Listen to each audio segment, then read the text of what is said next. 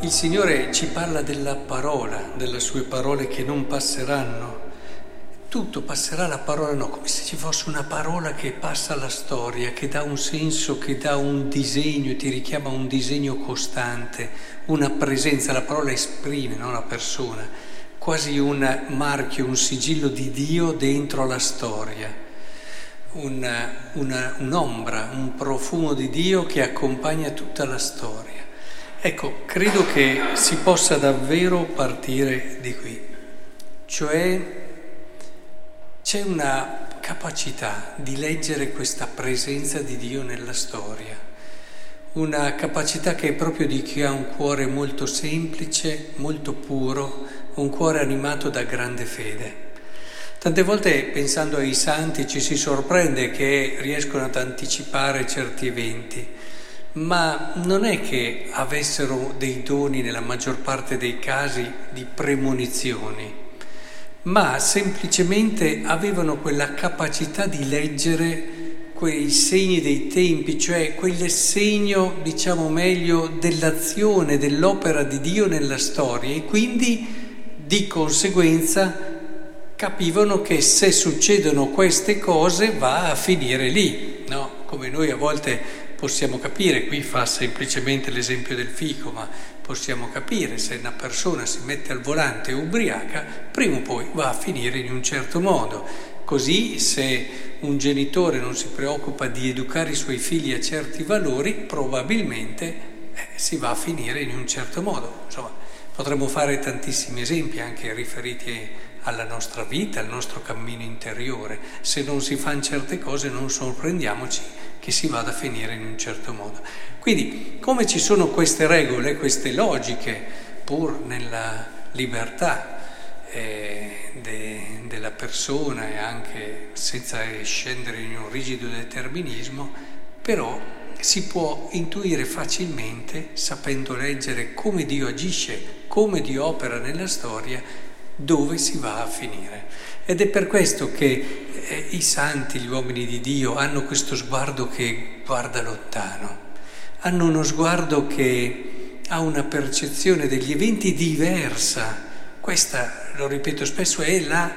capacità profetica di un uomo di Dio, che è la capacità di leggere quello che è accaduto sapendo riconoscere che cosa è in riferimento a Dio e alla salvezza è qual è il significato di quello che è accaduto. I profeti lo sapete, ti dicevano siete morti in questa battaglia, sì, ma perché eravate ormai, avevate dimenticato la preghiera, avevate trascurato Dio.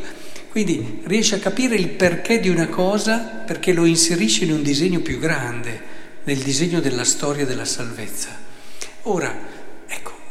l'uomo di Dio ha sempre, ha sempre questo dono, chiamiamolo profetico, di leggere la realtà alla luce di un disegno più grande. E sarebbe una cosa buona, visto che già dal battesimo eh, abbiamo ricevuto il crisma eh, che ci consacra come sacerdoti, re e profeti,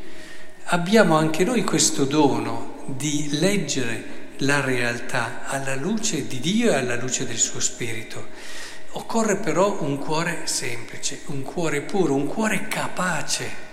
di mettersi in gioco per Dio, perché finché non ci mettiamo in gioco con, per Dio con coraggio, finché non ci fidiamo di Lui, affidando a Lui la nostra vita e non semplicemente sui nostri calcoli, sulle nostre sicurezze,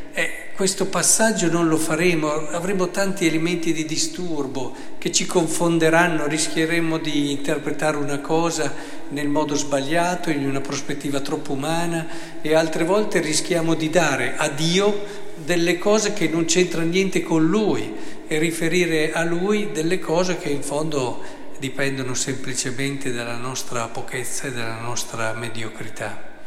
Quindi è, è chiaro che è molto importante chiedere al Signore questo dono eh, che ravvivi meglio, perché ce l'abbiamo questo dono, che ravvivi in noi il dono della profezia intesa in questo modo. E vedrete che allora quando ci sarà da scegliere, quando ci sarà da fare, quando uno ha questa visione, è molto più facile che faccia le scelte giuste. È molto più facile che sappia magari fermarsi quando è ora o sappia spingere l'acceleratore perché in quel momento lì è giusto fare questo. Ecco, in questa capacità di discernimento e in questo orizzonte profetico credo che possa stare la grazia che possiamo chiedere già oggi, ma che soprattutto caratterizzi sempre di più la nostra preghiera nella richiesta accurata a Dio.